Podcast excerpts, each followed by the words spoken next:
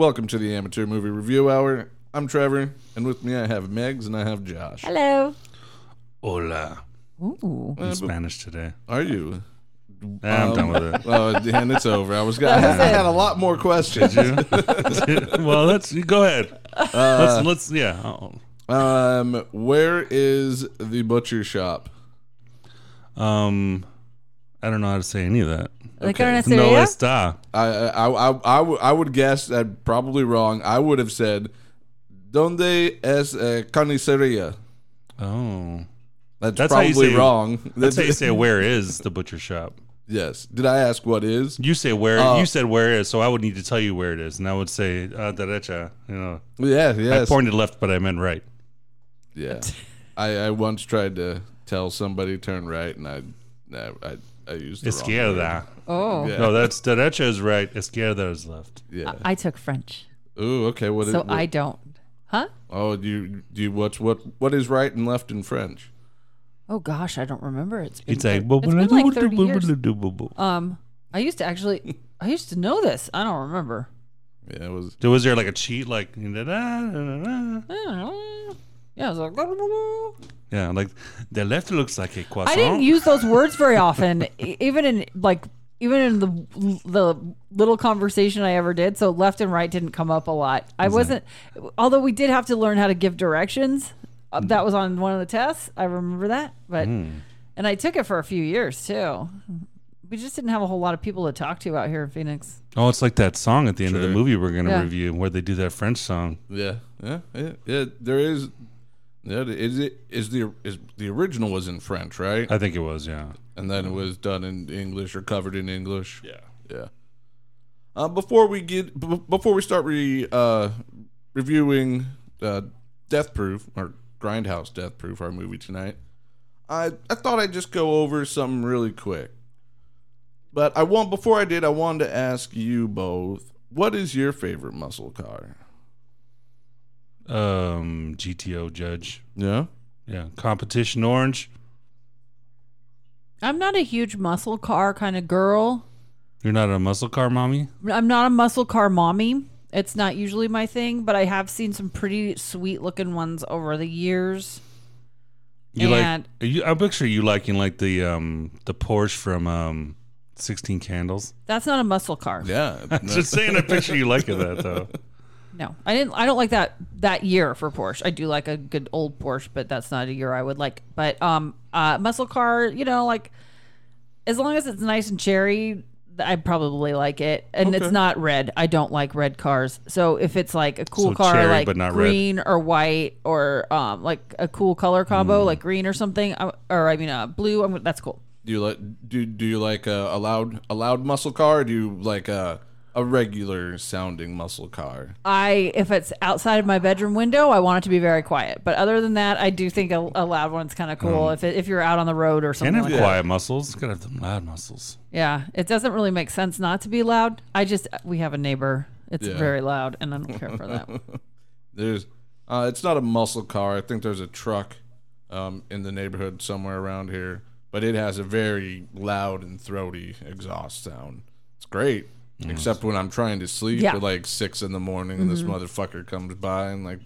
Uh, it's probably just although straight it is headers. my fault, I do leave my window open Oh. during the winter and fall and spring. Oh, so, all of So- them, all of the seasons. except for summer. oh, oh, that's right. Uh, Let I'm- that I'm- heat in. We don't live in that kind of town where you can leave it open in summertime. And where where I'm at between that that street and then the one that's over there, there's people just going up and down. Oh, yeah. especially at night. They they just Because that's a fun drive right there. Yeah, it is. You Yeah, live on a fun drive. Uh huh. Mm-hmm. Uh, so uh, Merriam-Webster dictionary describes a muscle car as a car that came into use um, during the 60s. Right? I'm sorry. The term muscle car came in during the 1960s, 1966, but it is defined as a group of American-made two-door sports coupes with powerful engines designed for high-performance driving. Um, yeah, and that's not really cornering either. These are just straightaway cars. For yes, speed, yes, Yeah. yeah. They the Yeah. the muscle cars are definitely more of drag racing cars. Yeah. you, you don't really see them. You can, but you go to lighter, um, quicker cars. I'm not going to say faster, just quicker, uh, like a Toyota or a, Hon- a Honda. If you're wanting to do like drifting or or something else in that regard, you can still drag race with those other cars. However, muscle cars were the predominant and still predominant um, car type in drag racing. Um, General Motors was the first to really start the muscle car war. Um, they created the Rocket V8, which was used in the Oldsmobile 98. Um, then along came Chrysler when they created their Hemi engine, which really sort of propelled them to the forefront. Um, and they put that muscle car or that that engine, which is a three, 331 cubic inch, um, and the the General Motors created the 303 cubic inch. So the bigger you go, the the faster you can go. Um, and and then no, just actually that's really about it. That's what started. That's sort of what started the muscle car uh, fad. Um, and then through the years, you know, shows such as um, uh, Dukes of Hazzard is one that had you know uses a muscle car. The- During the '60s and '70s, muscle cars were used a lot. Yeah. Bullitt, one of my favorite movies. I believe that was a Mustang. It's a Boss Mustang. Yeah. Yeah, like love it. Um, no, I'm thinking of Gone in 60 Seconds. I think I mis- I think I misquoted That's the a- car that's in Bullitt. That's a GT Mustang. yeah, and Bullitt is a Mustang too, though. yeah. Yeah, they're both Mustangs. Okay, just just different. Yeah, it's Types. different. Yeah, like um, one's a fastback, one's not. I think. Yeah, and for those who fastbacks are um, another term for another model of muscle car, especially for the Mustang. Yeah. Uh, but it can be applied to others. I just don't rem- I don't recall um, if you can You got use like a the- fastback on like a Nova. Yeah, you got the the most fam- one of the most famous ones was uh, the Pontiac Firebird from uh, Hmm? you know what it's from. He's been down, Yeah. loaded up, and Yeah, trucking. Uh, yeah, Smokey and the Bandit. The Smokey, yeah. yeah. But yeah, you got to think those '80s movies. A lot of them, they they kind of took that muscle car thing and kind of extended it a little further because I think the '70s it kind of fell off to a little a little bit. Yes, You know, yes, especially Yeah. after the the uh, um, the oil crisis in the seventies, where there was a big gas per um, lack of gas Yeah. production. Right. Then your your your classic sedan came out, your four door, you know, like just Four- get four you good gas cylinder. mileage. Yeah, Yes, yeah. yeah. Well, the yeah. seventies did. I mean, you know, it was really the eighties that killed everything. When you got, they, it just got really into sports cars in the eighties. Sure. eighties was all about the sports. Euro- Late seven, European- late seventies. European sports cars. I think Yeah, late seventies like- started the whole sports car thing. And, Yes. yeah. It changed. That's when you started getting like your IROCs, your Camaro IROCs. You know, Mm-hmm. Yeah. Trans Am's got big, but Yeah. that was like, you know, um, Knight Rider. Yes. you know things like that. Yeah, yeah, So- and then you had Miami Vice that just changed everything. Oh, Every- yeah. You know, Yeah. What what are they driving then? they were driving. Like a weird convertible. It was a uh, well, they had the he he had a couple of cars over the years, yeah. or a few maybe. They were all like like um, convertibles though, weren't they? Yeah. Or um Ferrari. yeah okay, yeah, because it was the Miami scene. There was a Ferrari there. Yeah. makes Yeah. sense, yeah. And you had Magnum PI. Oh yeah. Yeah. A Ferrari. Yeah. Yep. Because couldn't put the top down on that. His head's sticking out the top. That's right. like just, Yeah. like the the windshield is just like all the wind is going directly you into just his hope it doesn't Yeah. rain. Yeah, just it- no rain, even though it rains all the time. No rain. It doesn't rain in Hawaii ever. No. That's a Not when Magnum's driving. well. No, of course not. The I'm gonna sun get always super- shines on top. That's right. we're talking uh, um, about Hawaii, so just this is a brief little offshoot of something, not anything to do with movies at all. But Okay. I just heard like a um a, um apparently a um conspiracy theory that there was some hu- the when the when the Malibu caught on fire that there was supposedly some huge beam of light that was shot down and it's supposed to be connected to NASA or something like that or some some technology. Somebody was telling me the other day at my work and I was just like and they're like there's all these pictures of it and stuff and I'm like okay Somebody somebody wanted to take out Malibu, you know, or Maui. Maui, Maui, Oh, yeah. not Malibu. That's because yeah. you're you're dealing with a uh, non-sober people. Sure. Anyways, yeah.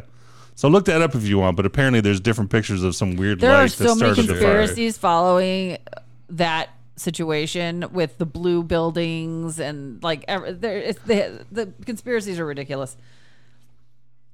Um, before we uh, get into the, the or the, I'm gonna cut that one. Uh, I have a couple of facts about the the Chevy Nova specifically in Death Proof. Um, there were seven of them used total.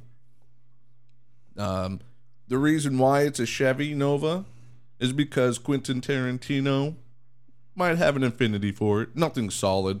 Uh, he did use one in Reservoir Dogs. Mm-hmm. He also used one in Pulp Fiction as the car that uh, Jules and God damn it, can never remember Vincent. Oh, Vince Vincent Vega. Jules- Vince Vega. Yep, yep. They when they're driving um afterwards after they clean up the actually no, it's the same fucking car.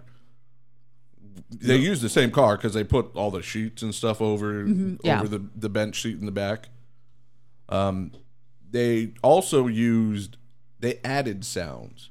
The Chevy Nova isn't that throaty like stock. Well, yeah, of course. So they added added additional sound afterwards. Um, the license plate on the Chevy Nova that's driven by Kurt Russell uh, references uh, Bullitt. The license plate is JJZ109, which is the same um, license plate number that was on the yeah yeah Ford Mustang Fastback and Bullitt. Um, That one had brand X on the front, didn't it? That's the other. That's that was the girl's car. Yeah, but the one he was driving, that was real. Okay, never mind. Maybe there might have been two. I Like, thought they the may have been one on the back X. and one on the front. Okay. There may have been one on the on front of the girl's car, the yellow one, it did definitely said brand X. Yeah, the girls were brand X. That's right. The the speed scene in the second or you know the final closing 15 minutes of this movie, all real. They were going that fast. They didn't speed up the camera at all to Oh, get shit. that. Where normally a lot of movies would use that trick of just speeding up the film rate to make it look like the car is traveling at a much higher rate of speed than which it usually would. That's what yeah. Tarantino said the ballsiest chick was uh, Rosario Dawson because she's just in the car, un- Sure. completely no control over anything. Yeah. Not a stunt person at all. Just in this fucking like car that's fucking blitzing down the highway, highway Fuck yeah. smashing into other cars. Like, oh yeah. Yeah. And they were up, you know, hitting hitting upwards of 100 miles an hour in some of those. Uh, the engine was especially treated. Um, so they what that means is that they uh, kicked up the cubic inch uh, to 350 and it was a V8. They bored it out. Yeah. Yeah. They also added a 650 Edelbrock carburetor, which just means they could get more gas in. I think that's what the larger It's- numbers. It's larger, so you get more fuel into there. Yeah. And I'd, li- I'd like to take time to tell you what a carburetor is, but I'm not going to. Uh, there was special shocks as well, and a 12 gallon fuel cell that had rollover valves. Quickly, all a fuel cell is something that is very enclosed. It's um, nearly indestructible, and the rollover valves mean that they just there's a valve that keeps the gasoline from spilling out of the fuel cell, really for safety. Prevent reasons. fires. Yes. The the stunt in the end of the first half where the car smashes into the other one, that was all luck. Like, like not the smashing, but the way that the car landed after that and where it landed, pure luck. Like they tried they they had a plan and they got it done. So that landing was actually just a, a like they got that shot and they're like, hot damn, that's what we needed. We're good. That was on the jump. That would um when when they when they meet head to head when the girl Oh, in the first, the yes, first the end of the yes, first one. Okay. yes yeah Oh, the way it kind of went over the top. Okay, yeah, yeah, and, yeah, yeah. and landed like it went Yeah. over the top and landed And then it flipped- precisely yeah. where they wanted to. Oh, nice. Yeah, that was all luck. They didn't have to do that many times. Hmm. Um, the rubber duck ornament. I found this out. Does anybody else know what it is in homage to? I saw, It's- but I forgot. Yeah, I already I read the trivia. It was No, I forgot. Convoy. Convoy, yes. Yes, Kris Kristofferson and Yep. Convoy. That's right. Yes, and of the seven that were that were used in um, Death Proof, two of them survived. the surviving models had some interesting touches, not nothing too much Uh, outside of what like Kurt Russell tells us in the movie. Everything everything extra was taken out. There's no back seat. There's no passenger seat. There's a roll cage. There's it's there's not even an AC compressor. There wouldn't have been an AC compressor in that car. More weight. They don't need it because they want it to go fast. This isn't a car of comfort. It is a car of Utility. Purpose. Yes, yes. Um, and the last fact is that uh, the uh, the stuntman Buddy Joe Hooker, who play who was Russell, Kurt Russell's stuntman, bought one of the surviving two for five hundred bucks. Nice. Yeah, that motherfucker. Yeah. Like that is a great car to buy. Like the way that it's already like put in, uh, decked out. Yeah. Fuck, five hundred bucks. You saved like ten to fifteen grand on that. Yep. Uh, that's that's just a couple of facts and uh, topic I wanted to bring up before we got into the review. What is the amateur movie review hour? Before we began our podcast, the three of us curated a list of approximately 100 movie genres. We then fed that list to a magical random generator that we use to provide us with a movie genre. The three of us take turns choosing movies to watch that fit into the chosen genre. We then watch that movie and attempt to return bi weekly to review and discuss that movie. The only movies that we have banned are Marvel and DC movies from the past 15 years. I am not a professional movie reviewer. I just love to watch movies and then review those movies with my friends and you, my fellow screen fiend. All right. The, the title of today's movie is Grindhouse Death Proof, and uh, for those of you who don't know, it was initially released as a double feature with Grindhouse Planet Terror. Yep. And then I believe eventually I didn't it didn't it didn't do too well in 2007 people weren't around for the double feature. Yeah. It Yeah. wasn't as big it's you you you could pr- they could probably try to release that today. It'd Yeah. probably do all right with the length of movies that have been Come out now. come out now, yeah. Uh, the writer and director is Quentin Tarantino. The actors are Kurt Russell, Rosario Dawson, Vanessa Ferlito, Jordan Ladd, Rose McGowan, Cindy Portier, Tracie Thoms, Mary Elizabeth Winstead, and Zoe Bell. Um, for those of you who were fans of Xena the Warrior Princess, Zoe Bell is her stunt double. That's right. Yep. Yeah, I forgot about that. The release the release date was April 6, 2007. The runtime is 113 minutes. Josh, why'd you pick this movie? Um, so I feel, I feel like I watched this when it did come when it came out in the theaters, and um, I enjoyed it. Like, but like I like his wordy movies. You know, I don't need all Yeah. the other shit sometimes. I know he's like sometimes it's cinematography. He kind of gets all over the place with that. But the one thing that normally stays true is the dialogue. Yes. and I like good dialogue. It's like really enjoy it. Um, the one reason when it came to because it's specifically towards the soundtrack, it's not that great a soundtrack. But when I had the DVD of this, like the the um the title screen or whatever is the end song playing and it plays over and over and over. And one night I fell asleep and I left it on and it played like probably 40 times. Sure. maybe more like a lot. And the song just got stuck in my head. And I also didn't want to go one of the major you know tarantino movies because it's so down. So uh, maybe people haven't seen this they'll enjoy it. Maybe they hate it. I don't care whatever. Sure. that's up to you but i thought in that as i did a little more research on it like just finding out like how they kind of came to like the idea of the movie was like him and sean penn hanging out What? yeah, mm-hmm. yeah, that's the story. Him and Sean Penn were hanging out, and they were talking about like like a movie about a stunt driver or something like that. And it came down to like you know, but what about all the Oh cars? no, he was talking about wanting to buy a Volvo That's right. because he wanted, he wanted a to safe get home. car. Yeah, he wanted Yeah. a safe car. That's what it was. Volvos Correct. are Yeah. pretty safe. And And he's Sean- like, yeah. he's like, for ten or fifteen thousand, you can have it death proofed. And he's like, what's death proof? And that's how the, the movie came to be. Like that's Okay. that was the idea. And he's like, just like you know, everything flashed in his head. Yeah. But he also calls this the worst movie he ever did. Yeah, well, like, compared to what he's done, this Yeah. is probably up there, I- but but also the intent was to make it in the way that it was done. Yeah. Yeah. I, like I, I, I Yeah, think it's the- successful in what he wanted. I to think do. he had that kitschy thing that he he really wanted that look, the um the grindhouse look. Yeah, and he went Um, in and didn't like and do. it- he scrubbed it himself. He did all this stuff himself It was instead when of he was digitally doing he it. was really big on the Switchblade Sisters and all the other grindhouse movies that he just Sure. like he was bought he had bought and he was like I just he wanted I think he wanted his own just His to put with that group. it, He wanted something that of his own that would go into that little grouping and he did it. You know, it's Yeah. is it the worst? I mean, I don't know. There are parts of of Kill Bill, especially Volume Two, that I didn't. I could I could sleep through. You know, just- Sure. I'm done. Yeah. But, um, I don't know. I thought this Which movie is like was. Hateful Eight too. It's like it's not a great movie. Oh, I could watch. I like it. I can watch Hateful Eight over and over. It's a great movie. The first time I saw it, I think I I think I loved it more the second time. But yeah, it's a Mm. great movie. Well, it's no uh, a, a series. just looks as so well. cold. It just looks so cold. I don't like it. It is cold. So- so- I don't. I don't recall. I, I don't recall if I went to see this in theaters.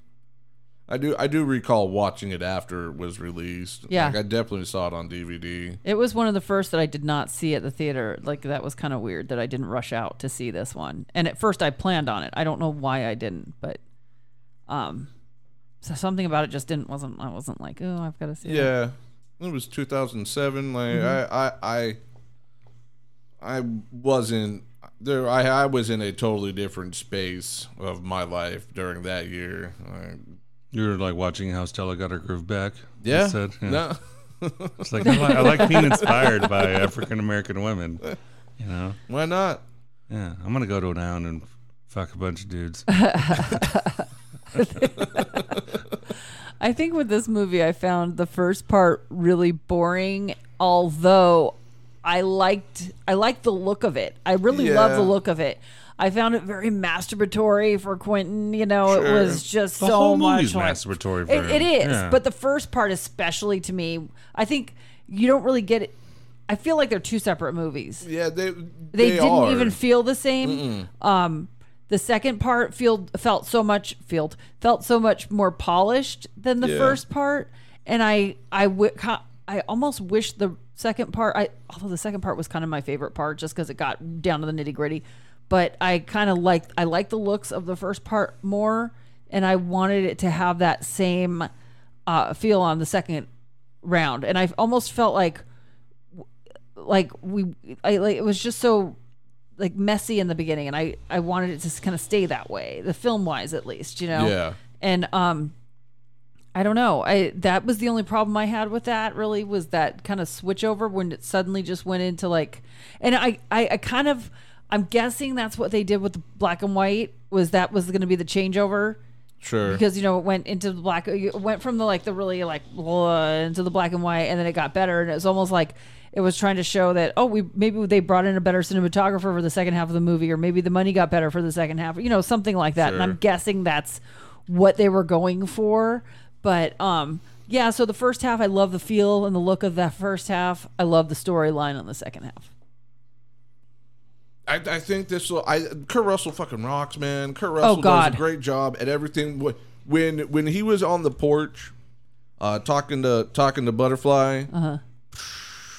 he's just so good I I was ready. I was like, well, I'm I'm ready, Kurt. He's just he's he's one of those guys who he's he was still great looking when he did this. Yeah. He was what in his fifties back then. yeah, Um, still looking Late. great. You know, uh, still. I mean, I know that they were kind of acting like he's this old guy, but I'm telling you, if you're that, if you're young and a guy who looks like that walks in the bar, I don't care how old he is, he's pretty hot. yeah, yeah. there's there, I there's was- a reason why they're called silver foxes. Yeah, and I was like closer to those girls' ages when this movie came out. So that was kind, and that was my scene. I was still hanging out in bars, you know, not as much. Yeah. no, I was still hanging. I was working in a bar, but yeah, I mean that was kind of the scene. You know, I was only a few years after I was hanging out with my single friends, hanging out and doing the single stuff. You know, Yeah, so. yeah. If that guy came in, it'd be better than the old fat guys who were always coming in Sure. and hitting on the girls. You know, Uh, well, you don't. You guys don't have any other further thoughts, or Um, I, I do want to comment on the the soundtrack because I didn't notice the soundtrack. I kind of had to go back through and rewatch it. Um, I'm not really pleased with the soundtrack. I don't think it was bad, bad, but it didn't stand out at all. Um, I did accidentally come across um, yesterday. I was listening to a song on the radio. I thought this this is great. What is this? And I got home. I looked up the the the band. It was um, it was um, Mink DeVille. I am not familiar with Mink DeVille, Neither but I I. knew the song that was playing. I'd heard it before. I was like, well, I've heard this song before. Why have I never heard of Mink DeVille? What have they done? So I look them up and I have this whole, I'm going to watch some of the videos of their songs to see. And I see one that says Death Proof. And that's the song that the black and white scene when he pulls in and he's listening to on his radio. Kurt Russell. So I was like, well, that's hilarious. I just introduced myself before I even watched the movie to one of the songs. Yeah. And that's when I also kind of looked this guy up. They also did, um, he also did the, the song for Princess Bride. oh, very So cool. So it's kind of that weird thing where it's a person I never really knew. So I, I am, I probably wouldn't have been as excited if I hadn't been watching Death Proof and I hadn't seen it in the movie, you know. But other than that, I don't think the mu- the music really stuck out. no, um, It was underused for a Quentin Tarantino f- film, that's for sure. Especially Yeah. considering he brought in his own du- jukebox for the movie. Really, that was his. That was his juke. jukebox. That's his very jukebox. Cool, very cool. And those are all this. Those are the records he has. It like those are Oh. very specific records to him. Nice. So I was kind of surprised that it, he underutilized that. yeah. I wanted more. I wanted more music. There were scenes that I thought should have had music, just because they were they you know because he is they are dialogue heavy, but they needed at least to finish with a with some Quentin Tarantino music or something. Yeah, I, I, I, I felt the same way. Where it was, it was more or less we were just listening to what the characters were listening to. Right. That the soundtrack really didn't have anything to do with it. Yeah. And I think I think the score was much more impactful. I, because a lot of it was happening during during the action sequences, anyways, Mm-hmm. and and it wasn't main. It wasn't long. They didn't use a lot of of extended soundtrack or score time. Uh-huh. It was really truncated. It was short, and that was Mm-hmm. It. Maybe the what down in Mexico was the one song that was played from beginning to end in its entirety, Mm-hmm. which was great. Like it fit the scene, really fit the scene. Yeah. All right, uh, Josh, you got anything further? You good? No, rock and roll. All right, well, let's uh, let's get into it.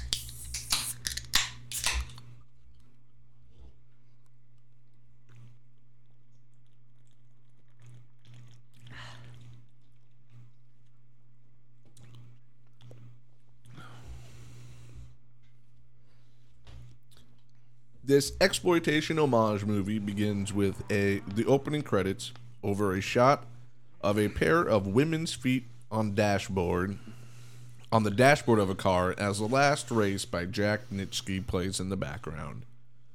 An intercut sequence begins with Julia Jungle Julia, played by Cindy Poitier, laying on her couch in her apartment getting stoned, and a POV from an, a POV shot from the interior of a car looking forward out onto a single lane road. The car seems to be traveling at a high rate of speed. It's Sydney. Sydney? Yeah. Is that not what I said? You said Cindy. Oh, okay. Sydney. The movie cuts back to Julia in her apartment. Julia hears a car a car horn honk, so she heads to her window. On the street below, she sees two of her friends, Arlene and Shauna. Shauna or Shanna Banana, not Shauna. Shanna Banana. Shanna Banana. Shanna. It's Arlene and Shanna. Uh, Arlene being played by Vanessa Fer- Vanessa Ferlito, and Shanna being played by Jordan Ladd. They exit their car and head to their apartment, while Arlene is holding her crotch in the. I I don't Megs. Got a finger in there. Is, is is that how a woman holds No. her? I didn't think so. I did not think so. Now now being a Now there is a point where sometimes we do get to that point where we're literally trying to hold it in. Sure. But um, yeah, we don't usually do that. sure I Kind of will- not really a thing. I mean, I, I don't know. I most girls won't do that, but I guess if there is that worry that it's going to start spraying. I don't know. Like, Sure, I don't. I don't know Yeah, either. fucking cats. Uh, all I know is uh, when I was young, yes, I, I did that when I was young. Yeah. But I also have a penis, which can be This done. was written by a person is- with a penis. I know, I know. Breaking news: Trevor Brown has a penis. Everybody, in case you didn't know. I didn't realize Jordan Ladd was Penelope. It's Penelope. Of I didn't course. realize that, It's though. Cheryl Ladd's daughter. Just saying, I didn't realize it. She was also in Cabin Fever with Eli Roth. with Eli Roth. Yeah, that remember when she did Cabin Fever? Eli Roth was pissed off because she took her top off in Cabin Fe- in uh in uh, Club Dread. in Club Dread, Oh. but not in Cabin Fever. And he's like, "How did Broken Lizard get her to take her top off? oh, she's much older in there. Oh, she's my age." Why she didn't? She didn't look like. She didn't look like a. She didn't look like Well, herself. she didn't in- look in like an elderly lady at all. Shut the fuck up. well, yeah, but the fact that her name is Jordan Ladd, the daughter of Alan Ladd and Cheryl Ladd, the one of my favorite Charlie's Angels. Oh, Okay, okay, all right. When you'd want to talk about car shows, there were a lot of car chases and things on the Charlie's Angels. that's true. I bet you all those stunt drivers were guys in wigs too. They were, and no, they're also very muscular ladies too. I remember Yes, because you could yeah. always see them. Muscle mommies. Mm-hmm. Muscle mommies. Uh, the movie cuts to some stock footage of Austin, Texas, and it was I think it was shot probably during that time.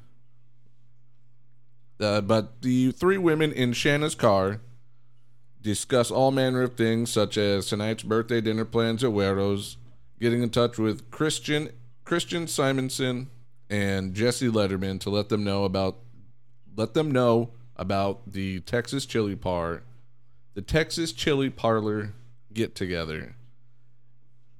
Um, Arlene and Nate's love life, plans for driving to Lake LBJ, and then they talk about Shanna's father, who Julia knows how to work.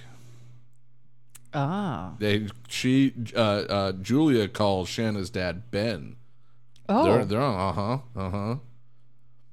There is a wide shot of a black 1970 Chevy Nova following Shanna's car. The three women arrive to Gueros as Arlene sees the black Nova slowly drive by and then screeches off. Cut to the interior where the three women are, are having margaritas. A friend of Julia arrives to ask about Butterfly. Earlier that day, Julia had made an announcement on the rad- on her radio show offering a free lap dance from Arlene in exchange for any man who calls her butterfly, buys her a drink, and then recite, recites a portion of the poem Stopping by Woods on a Snowy Evening. By Robert Frost. Marcy, played by Marcy Harriell, and Julia roleplay how the ordeal will would unfold.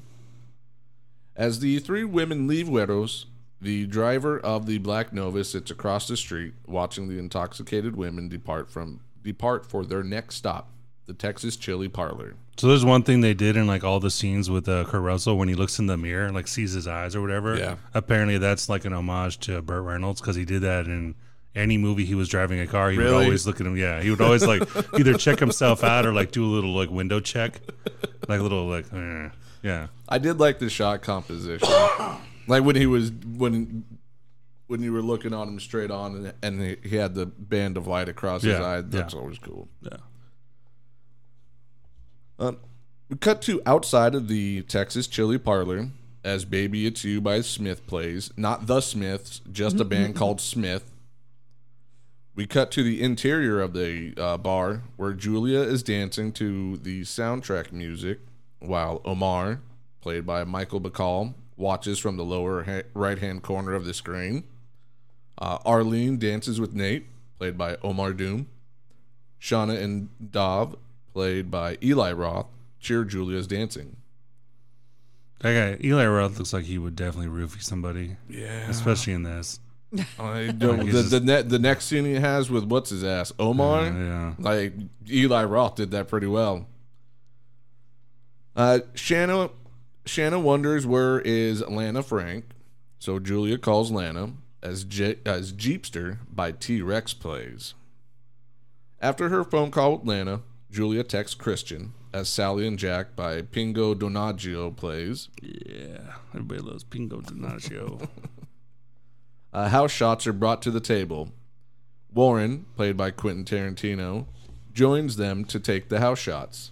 And the house shots, which uh, a green chartreuse, which is fucking disgusting. I was gonna say, like, those that's not a good drink. it's Like, it- terrible. yeah, it, it's probably on the same level as um.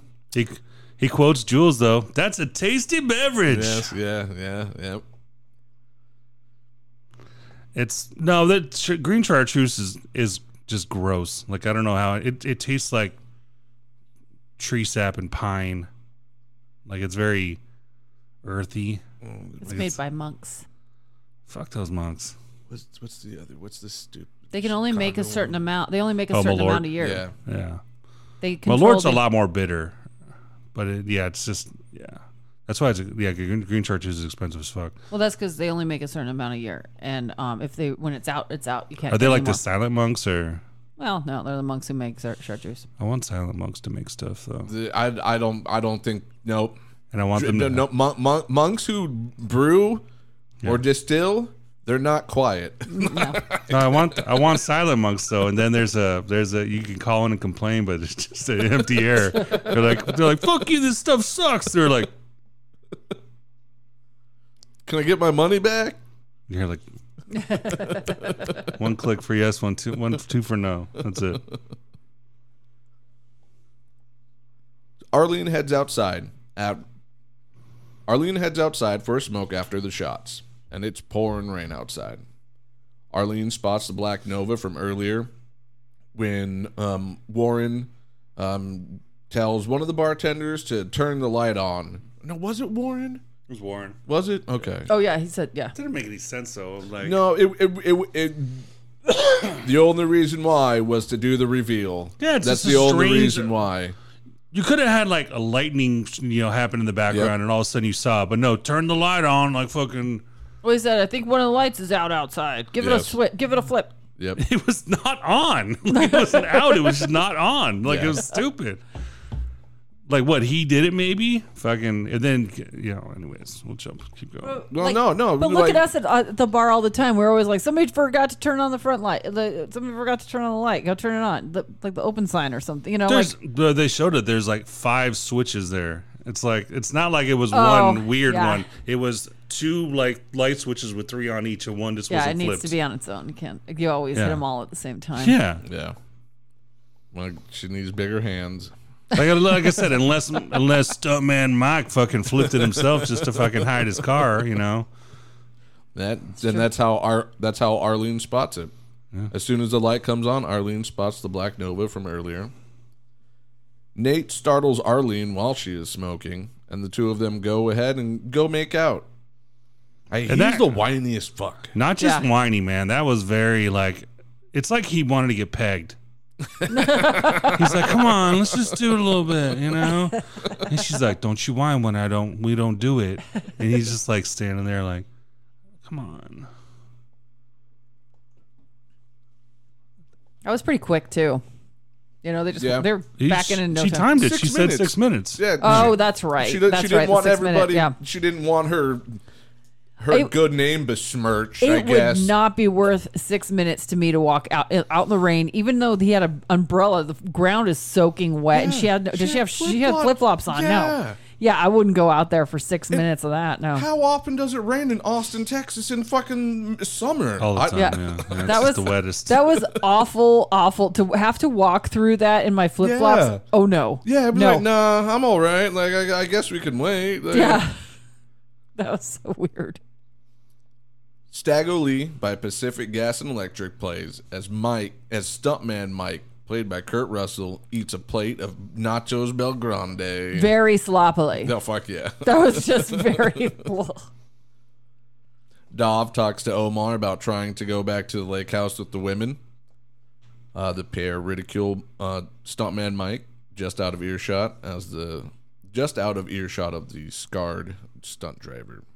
And they're like, they're like, let's up it to Jaeger. Yeah, I, I, I like it was like, well, that was 2007, definitely. Yeah. When Yeah. everybody was like, We're just gonna "Jaeger!" Yeah, the Jaeger craze. Yeah. Yep. I, I, hey, I fell into it. There were many, many Friday, Saturday nights where me and a buddy would go and Oh, yeah. go to the local bar and be like, "Yeah, let's fucking do Jaeger bombs all night." Uh, Oh yeah, that's I, well. I started years before that. I started the I think a few years before that. And then I had a Jaeger machine in my bar by then. You know, Oh, I was sure. like, I got a freebie from a, a buddy's bar, and I'm like, I will put that in my bar and I will Yeah. fill it up with Jaeger because you sell more when you can see it. Uh huh. Uh huh.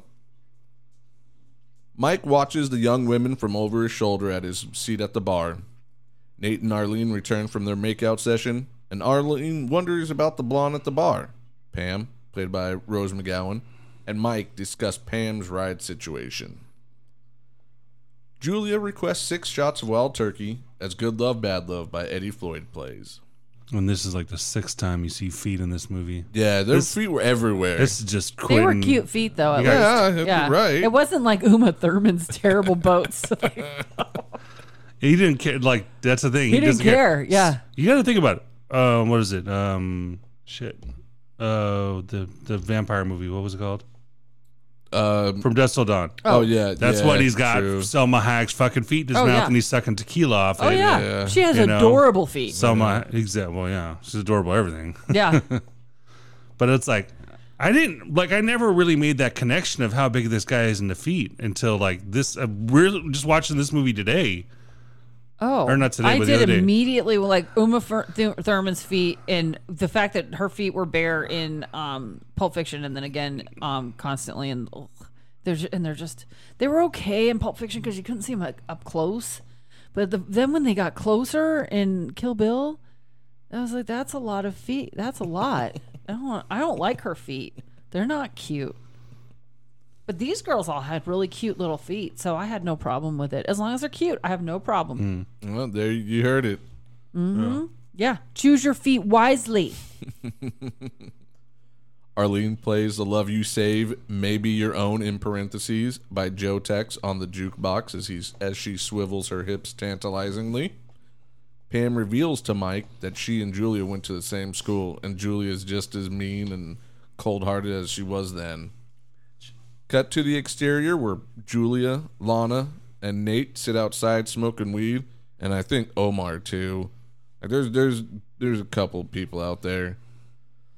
Another foot shot. Yes, Yeah. yeah, yeah, did, yeah. That This scene is- opens up with the rain, The rain falling down, down, onto yeah. Julia's feet and then Yeah. going down her leg.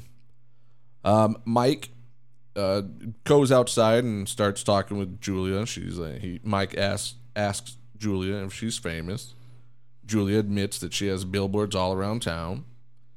Mike, after almost sneezing, heads back inside where he goes to continue talking about his career to Pam and then three random girls. Yeah. like two of them are well, two of them are Asian, and then one of them's got to be Quentin Tarantino's like niece, somehow related to Quentin It's Tarantino. just so bizarre. Could have been Rodriguez's family as well. Okay. Yeah. There's one thing during that. The when they're outside and she's talking, he's talking about the billboards. She's like, "There's one right there." And he looks up. He's like, "Well, oh, derber, derber." And then she makes a comment that would never be made by a woman. She calls him Zatoichi, which is a blind swordsman in Japan. There's no fucking way ever that I, I. Do you know who Zatoichi is as a woman I read it in the um in in the comments? but com- you had no idea before, correct? no. That Zatoichi is a blind swordsman. It's a show that was on forever. It's about a blind swordsman that goes through Japan and fucks people up. He's like a fucking um, um, like a Ronin or something like that. No woman would ever make. But these maybe that's her thing. Maybe she's into that. Jungle Julia Ah, yeah, yeah, is that, gonna that- make a comment about Zatoichi. No, yeah. I, I didn't even know who Zatoichi was. I See? heard that. I heard that and I was like, "What the fuck?" it's is such that? a. I'm telling you, it's such a rare thing for anybody to even know. And to even connect that with the blind concept, you know, is like crazy. But I don't know. Maybe Blind Fury because that's a little more known. yeah. That would You know, Blind Little Fury would Rutger? have been a good one. Yeah. a little rucker there, yeah. But that, get out of here. yeah. I know, I know, fucking he wrote that line, and that's it's course, a good yeah. line. But I'm just saying, for it to come out of her mouth, I'm just like, shut the fuck up, like, just n- knock it off. He probably should have saved that line for somebody else later on. But in his mind, he wasn't. He wasn't writing it for her. He wrote it for her to say, but he wrote it for all the the fanboys out there like yourself to hear it. to fucking rage about eventually. it's fucking 20 years later, raging. fucking do it. I do it for you. Quentin, I got you. Uh, we cut back to the porch where Julia and Arlene are discussing bringing back bringing back boys to the lake house when Mike brings two beers for the both of them. He addresses Arlene as Butterfly and then recites the stopping by the stopping by woods on a snowy evening lines. Um, which after some him and hawing and some sweet talking by fucking stuntman Mike, Arlene's like, you know what, fuck it, yeah, I'm gonna give this dude a lap I'm carrying a little book for now on because I feel like that was it. Just to, just like having your name in some random guy's book and it says chicken, shit. Like I bet you can do a lot with that. You know, there's a lot of fucking there's a lot of mental fucking warfare going on there. That's beautiful. Even Zatoichi can see that. nice. Nice See, way to throw there- that there you go. yeah. I would like to speculate that there were probably 10 dudes who, after seeing that movie, did that exact same thing. Yeah. Went and bought themselves a little book and tried to remember that line exactly, beat and like infl- in, intonation, everything, just so they could potentially get a lap dance or or whatever. so Arlene gives Mike a lap dance to the song "Down in Mexico" by the Coasters. And this, well, like I said, this was one of those pivotal songs that I'm like, that's that's the thing. Even the movies you guys picked, they had two fucking songs in it. Don't play, don't fuck with me. you know, Danger Zone and fucking uh, Berlin for you, and then what? You fucking what, what was My it? song was a rock and roll. I mean, my movie was a rock and roll fairy tale. Thank you Was very it? much. Oh, yes, Oh, yeah. it was. a was. fairy tale. Yes, it was a rock and roll fairy tale. It was once upon a time somewhere else. I don't remember. In another place, in another place. Yeah, as you like to say, they were doing. It's a fucking rock and roll song if I've ever heard one. you know, you're in trouble.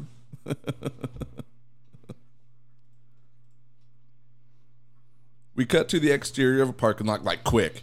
Like you, you really don't even see the end of the lap dance, which has been they, they did that they did that in the um they'll do that again in the next half of the movie. Yeah, that they did that on purpose to show the, Yes. the poor editing, which Yeah. I liked. Well, That's what yeah. I liked about this Yes, part. yeah. I, I I thought a lot of that rough rough editing done Yeah. on purpose was great because was the fun because part, it just yeah. fits the it just fits the theme of the, Uh-huh. the Like, yeah, cut to scene, not like a wipe or anything like Yes, that, too. It was yep. just like clean cut to scene. Yep, yep. So Mike tells Pam that he's ready to leave. Pam says her goodbyes to Arlene and Julia. As soon as uh, Mike opens the door, Pam, now questioning whether she made the right decision and the safety of this car, as she sees no no seat, a roll cage, and some type of plexiglass divider that has holes in it uh, for air, I guess. Even though it's a camera seat, Well, also it might be like to hear. For it's the only sound it's only it's devices. Yeah. only done for this. Yeah, Yeah. yeah. It's only it's only meant for this. Yeah. But if that was a real stunt car and they were trying to put up the plexiglass or whatever, those holes wouldn't have been made in it at all. Yeah. Those the plexiglass actually wouldn't have even been there at all. Um, I, it's probably an addition by Mike to Oh, keep yeah. the blood To keep the from blood off of on him. Yeah, for sure. With that, he says, "Well, it's uh, b- it's uh, better than safe. It's death proof." Mike explains how a car can be made death proof. With Pam now in the car, Mike watches Lana, Shanna, Julia, and Arlene drive off towards the lake house. Now, right before this, well, before he gets in the car, he does that look over the car. Yes, he does. Actually, that was going to be my next Is one. that a break in the fourth wall, or is Yep. that him looking at them? No, that's like a break. that's a break. That's a break in the fourth wall. I, I really believe that that's a break in the fourth wall because Yeah. of where they were parked and the way that he was parked. yeah, It, it was it was he was he he had a view of the porch from his front window, and the girls. It felt like that was camera centered, yeah. Yes. Yeah, Yeah. yeah. Yeah. It, it, it, it was a fourth wall break. That's what I believe. I haven't seen anything else that says I that. didn't see shit about it, but uh, yeah, Come on. they were We- already getting in their cars, and like that was that wasn't him smiling at them unknowingly. That was- was, when he got in the car where he was doing It- that. it but was smi- outside, it was like just smiled at the camera. He was smiling at the audience, like, Yeah. "Are you ready? Yeah. you ready for this? This is That- the hey, yeah. here we go. Yep. Well, the fourth wall break that was the the Burt Reynolds thing. Oh, that's probably homage to that. Yeah, as that well. was Okay, a Burt Not that Reynolds Burt thing. was Then still the- around, but I mean, he was he wasn't even retired because he did that one weird movie. But um, No, he, he, Quentin Tarantino's just a big fan of Burt Reynolds. He Well, likes sure, to throw that sure. shit in there whenever who he doesn't can. like fucking Gator, man? Yeah. Yeah. I, Because I- Burt Reynolds always gave us he always gave a smile to the camera Then- when he was then- about to go. You know, That's then true. that would be the homage. If, if, Yeah. if that if that's 'Cause the was it- that would then that would be the homage to it because there'd be Yeah. no other reason because this movie is a straight homage to everything that he loved about that. Yeah. And he, and that Yeah. meant that meant Gator, Mm-hmm. um, fucking the uh, death or what, uh, the Cannonball Run, like all those types of movies. That, yeah, it- so so if that was the if that's what uh, Burt Reynolds did Mm-hmm. in in whichever movie or show, then then I would make a very very educated guess for myself saying that's probably why they did. I will never forgive anybody if they try to redo Gator. I will. I will. I'm like, if I found out, I'm gonna go down what, there. what if H. John Benjamin did it? It's not Benjamin. H. John Benjamin. He doesn't. I love him. He's not good in live action though. He's I know. animated He's not- voice. yeah, he's No, Yeah. I, I mean I mean if he I've wrote been in one. love with him for many a decade, and it was a long time before I even saw. Well, I s- finally saw what he looked like in the late '90s, but I fell in li- love with him in the earlier '90s. Sure. That's why they made him like a talking can of soup and fucking uh, what- whatever. Uh, 'Cause yeah. they were like, we don't want to look at your face anymore, John. He's. I just love him so very much. I still love him even in real life, but yeah. no, you can't do Gator. Get out of No, here. why would No. he? No, he wouldn't do that. Yeah. Now in his car, Mike asks Pam which way, left or right. When she replies right, Mike tells her, ah, That's too bad, baby. You had a 50 50 shot of either going left or right. And if we were going left, then maybe after a while you would have started getting scared. but you should start getting scared immediately. Like that's a really good line. Like I know Yeah. I fucked up by Yeah. a sudden like the first portion of it, Yeah. but the last of it is That was yeah. that was a good one. Yeah. So Mike speeds off after Shanna, Julia, Arlene, and Lana. Mike on his way, Mike swerves violently, causing Pam to slam her head against all the hard surfaces in the passenger seat of his Nova. Mike stomps on the brakes of his Nova, causing Pam to smash her face on the reinforced tubing of the roll cage, where the dashboard should be. Cut to the interior of the um, car of the four women. Julia wants to hear Hold Tight by Dave Dee, Dozy, Beaky, Mick, and Teach. Or That was a- Titch. Titch. I never heard that song except for this movie, but I really I like that song. Yeah, that was a good song. Yeah. And uh, I, I couldn't. It? was And that fucking Hold name is like that's a great name. Yeah. And then if it, you know if Peter Townshend had not gone into Who, then it would have been Dave Dee, Dozy, Beaky, Mitch, Titch, and Pete. Like I don't get that. I I know who Pete Townshend is. Uh, Town is it Townsend or is it Townshed? Like, I Townsend. Townsend. Eventually, Mike catches up with the the young women's car and passes them. Some some distance up ahead of the women, he turns his Nova around to face them head on. With his headlights off and the pedal to the metal, Mike races headlong towards the girl's oncoming car. The crash scene is repeated four times to show the fatality of, of each of the passengers. The first one being Shanna, who is launched from the car, Lana, who ex- experiences extreme whiplash, Julia, whose fucking leg gets amputated right at the hip area, so you see this leg just go flip flop. That's the most cautionary Yeah, like uh-huh. ever. Uh-huh. Ever. Yep. And Arlene's face is ripped off and smashed by a still revolving tire as it launches over her. That was a good. Like I like that effect. That was a good that was one. That was- awful. I, I couldn't That, handle. I that like, scene is just brutal It's so brutal. and it like it's it's just it's it's a good one. It's a good one. If you're into the gore. Yes, if you're into that. We cut to Mike in the hospital being questioned by some detectives. And this is where we get a we get a dual cameo. First, we see Sheriff McGraw, a character who will eventually or no, who was in Kill Bill Volume 2, mm-hmm. has questions for Dr. Dakota Block McGraw, mm-hmm. played by Marley Shelton, who was all I believe it was the same she played a doctor She was a doctor and I- Yeah. they're, in- they're in the same Planet Terror. characters. Is it Yeah, okay? it's Okay, that's same- what I thought. she's That's what I thought. character, That's yeah. what I thought. Okay, yeah, she plays Doctor Dakota Block McGraw.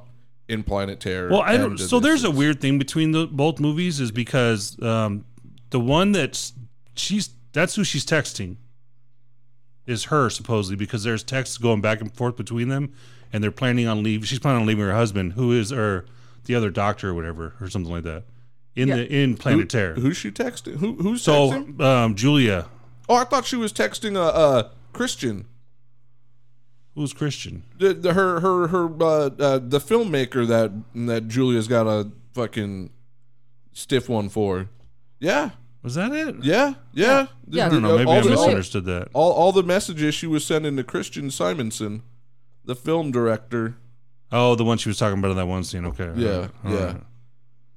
I wasn't I don't know. I thought, well, I'm, I'm thinking of something else. Never mind. okay. Okay. Scratch all that. But Uh, don't forget that the sheriff's son is also with him in um isn't he also he's also in Kill Bill with him. I didn't. I didn't see that. I, I, I didn't get. I didn't. He was see in Grindhouse. that. I don't know if he was in Kill Bill. I know that he took over for because the same sheriff's also in From Dusk Till Dawn. It's the same character. Oh, really? Yeah, and Okay, his son takes over for him because he gets killed in that one. So the son, that's his real son, and um, he takes over for him in From Dusk Till Dawn three or one of the, one of the Oh, sequels. One that I didn't watch. Yeah, but there, that's Michael and, and James Parks. Okay. Michael okay. Parks died a few years ago, but he's a fantastic actor. Sure. He's been almost everything ever made. It seems like. I mean, he's, but- he's he's great. He played he played that sheriff character. He played Oh, that, yeah. char- that that role very well. Yeah, he had that weird, bu- kind of bum- almost bumbling, but not. You know, like he was. He's great. He's just. He's been in so many things. He hides it so well because he's such a Well, good character played- actor. And he played two characters in F- Kill Bill. Yeah, he was the Did he? the pimp. Yeah. Yeah, Oh, I didn't. I wasn't aware of that. Yeah, the one Okay. he's like, "Your pussy broke." And he smokes a cigarette. Yeah, because she has the pussy wagon. Yeah. Yeah. Sheriff McGraw, who is also the doctor's father, wants to know the prognosis of the patient. Uh, she puts up a fight, but relinquishes and explains the patient's injuries that he sustained. The sheriff goes on to explain to his deputy and son that what they have is vehicular homicide, except that he can't prove it because the driver was sober and the victims were. Did any of them survive? Shit. This is a direct quote. Did any of them survive? Shit. Two tons of steel, 200 miles an hour, flesh and bone, and plain old Newton. They all princess died. I loved that line. I loved it. It was fucking fantastic. Uh, Sheriff McGraw weighs his hard boiled detective work against NASCAR. Guess which one wins? NASCAR. NASCAR. NASCAR. NASCAR. uh, cut to a title card that says Lebanon, Tennessee, 14 months later, as It's So Easy by Willie DeVille or Mink DeVille plays. Mike and his Nova pull, pulls up to Circle A. Moments later, a Mustang Grande backs into a parking spot. Mike stares at them as as the w- two women, uh, Kim and Lee, Kim being played by Tracie Thoms and Lee being played by Mary Elizabeth Winstead, talk about uh, their partner's kissing abilities. Their friend Abernathy, played by Rosario Dawson, with her feet, there's another feet, with her feet out the window, speaks up from the back seat. Waiting for Kim, Lee decides to sing Baby It's You by Smith. Mike from his uh, Mike from his vantage point in his Nova creepily checks out the Mustang and the two women. He decides to get out of his car and be even creepier. But when his creepiness wakes Abernathy, Mike decides to peel out of the Circle A parking lot. Abernathy's ringtone is a Kill Bill Don. Mm-hmm. Abernathy picks up an Allure magazine, an Allure magazine for Lee. Um, uh, I, I, if we have anybody that was born before 2006 listening to this, a magazine was is it was a was a type of reading material Mass produced. mass produced yes uh, that had news articles and pictures in it and ads and you could carry it around with you. The, And- the c-store clerk Oh, yeah. goes on to say that he has an italian That's Nikki Vogue. Cat, the Yes. Nicky Katt, yeah, from Nikki Dazed Cat. and Confused, Yeah. and, and, And- other other and movies as well. The Burbs, yeah, yeah, yeah. and uh, cousin of William Katt, the greatest American hero. It always comes back around to the greatest American hero. It does. Eight nine times out of ten, it will. Uh, it always. I can always. Com- I can. co- I can bring everybody to the greatest American hero. Abernathy. Just based on William Katt and the and the what was the other older guy? Yeah, Oh yeah, um, Culp. Robert Culp. Robert Culp I is the love big Robert connector. Culp. Yeah, Robert yeah. Culp was best friends with Bill Cosby. See? Oh, that doesn't say Yeah, much. they for were him. on that show together. That doesn't tennis- say a lot for him. that they were te- they were on a TV show together. yeah, were they? Was it A few- a couple of- sleeping ladies. It was called Sleeping Sleeping Beauties. Sleeping beauties. Sleeping Beauties. This girl seems to have fallen asleep over here. I just thank the Lord that Robert Culp died before he had to find out about his best friend. Find out. What if they were going He in doesn't tandem? know. Robert Culp is wonderful and he doesn't know about that stuff. We thought that about Bill Cosby as well. I did think about. I actually I stood. I for a long. It took me a long time to to believe that. To accept the, It- it took me a the long bel- time.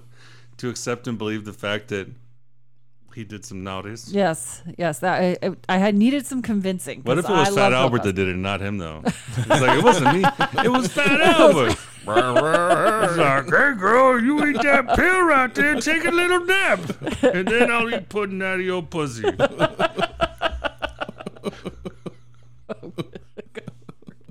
Uh, so Abernathy's all in on the Italian Vogue. She's like, I'm buying it for 27 bucks, and we're all splitting it three ways.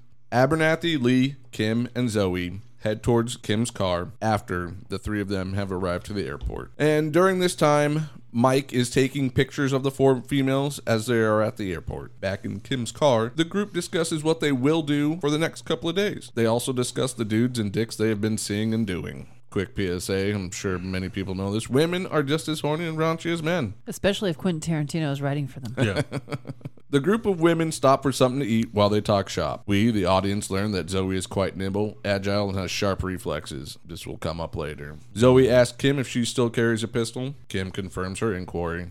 what'd she call it though? It's like the New Zealand version of a pistol. Is a what she she calls it something weird, I don't. I don't recall. I don't recall. I just didn't hear that part. like a Okay. squeezy or some shit. It was Maybe. like it was something That weird. whole Sure. that whole conversation. I think I was texting. I liked it because the way they kept like circling, and you saw Mike in the background three times. He's at the counter. Oh, is he? Yeah, you didn't- I'll, you didn't I'll, see him? I'll have to go back to Yeah, that he's scene got 'cause a I black didn't see shirt that on. at He all. looks at him once, but he and then he leaves eventually. But he's at the counter, like countered up with the like four other guys there. Yeah, there, Yeah. I know why I didn't see it because I was paying attention to more what they were saying and trying to just. Sum, It's yeah. I, I was focused on background for some reason. Yeah. I saw him. Yeah. Zoe gets her confirmation. Uh, Kim asks what Zoe wants to do while they're in the state. Zoe has one particular thing that she really wants to do, and that is drive a Dodge Challenger. And not only does it have to be a Dodge Challenger, it has to be a 1970 Dodge Challenger with a 440 engine, just like the one from Vanishing Point. For the past month, Zoe had subscribed to the Lebanon local newspaper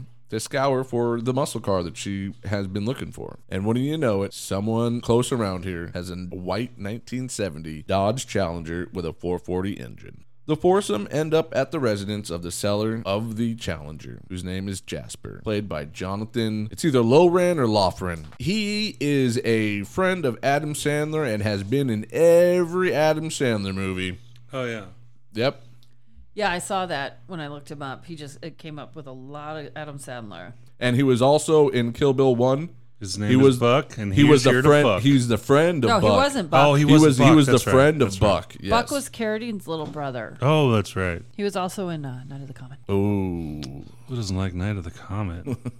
Jasper takes him to the Challenger. When Kim and Zoe see the Challenger, they both pop lady boners. Zoe tells Kim that she wants to play ship's mast if they can drive the Challenger. Ship's mast is when a rider, using straps that are either attached to the frame of the car or somewhere on the, on the hood door. of the car, they they had it strapped around the uh, the the the door frame Yeah. the door frames. They hold on to those straps as somebody drives at a high rate of speed, doing whatever the fuck they want. The whole point is not to fall off and die. is it trying to feel like the wind rush against your genitals? Is Some? I don't something. It's it, I, I'm curious and will speculate that it's probably an old stunt thing. Like an old stunt driver thing. That this just wasn't You used made to up. always see Like, people hanging, like in a, a stunt movie. You always see somebody like hanging onto the front hood of a car. You know, it's it's a thing. Right. You don't usually see them lying on their backs. They're usually holding on front ways. Sure. But um, It's probably a pretty exhilarating though. Oh, I'm, I'm no doubt, no doubt. You're you're you're you're holding two straps. Mm-hmm.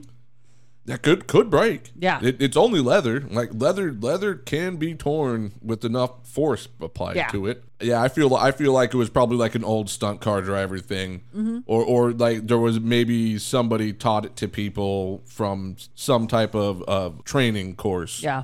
Or Quentin Tarantino made it up. There's the or Quentin Tarantino made it up. Kim doesn't want to participate in Ship's Mast, but after some light persuading, Kim agrees to play the game only if Zoe cracks her back, massages her feet, another feet reference, and then puts moisturizer on her butt after she takes a shower. Uh, Megs, I want to ask you something. Uh, me as a dude, I've never asked any of my dude friends to moisturize my butt. Yeah, we don't usually do that. Okay. I had, I had a hinkling that that's not a thing that all women ask It's each not other to do. It's not something we do while we're at our pillow play. Okay. Um, at in the at the slumber parties. Yeah. Um. No. okay. Did she mean her actual butt, or was she saying like you know they say my ass, Oh. me, and like my person? No. It. Maybe it she said my literally butt. sounded like she was talking about her butt. Yeah. I Yeah. don't know. Yeah. could be either. Yeah. I mean, butt included probably, but But. but But.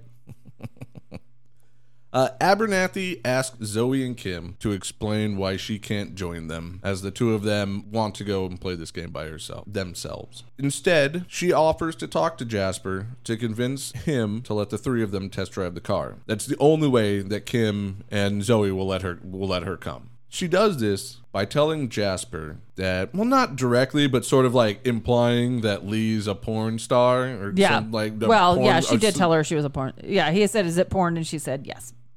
but don't tell her. Don't talk. Don't say anything to her. She's shy. So yeah, and the, the threesome drive off as they scream goodbye and wave goodbye to Lee when she makes See you later, good looking. We'll be back to pick you up later. and she says gulp.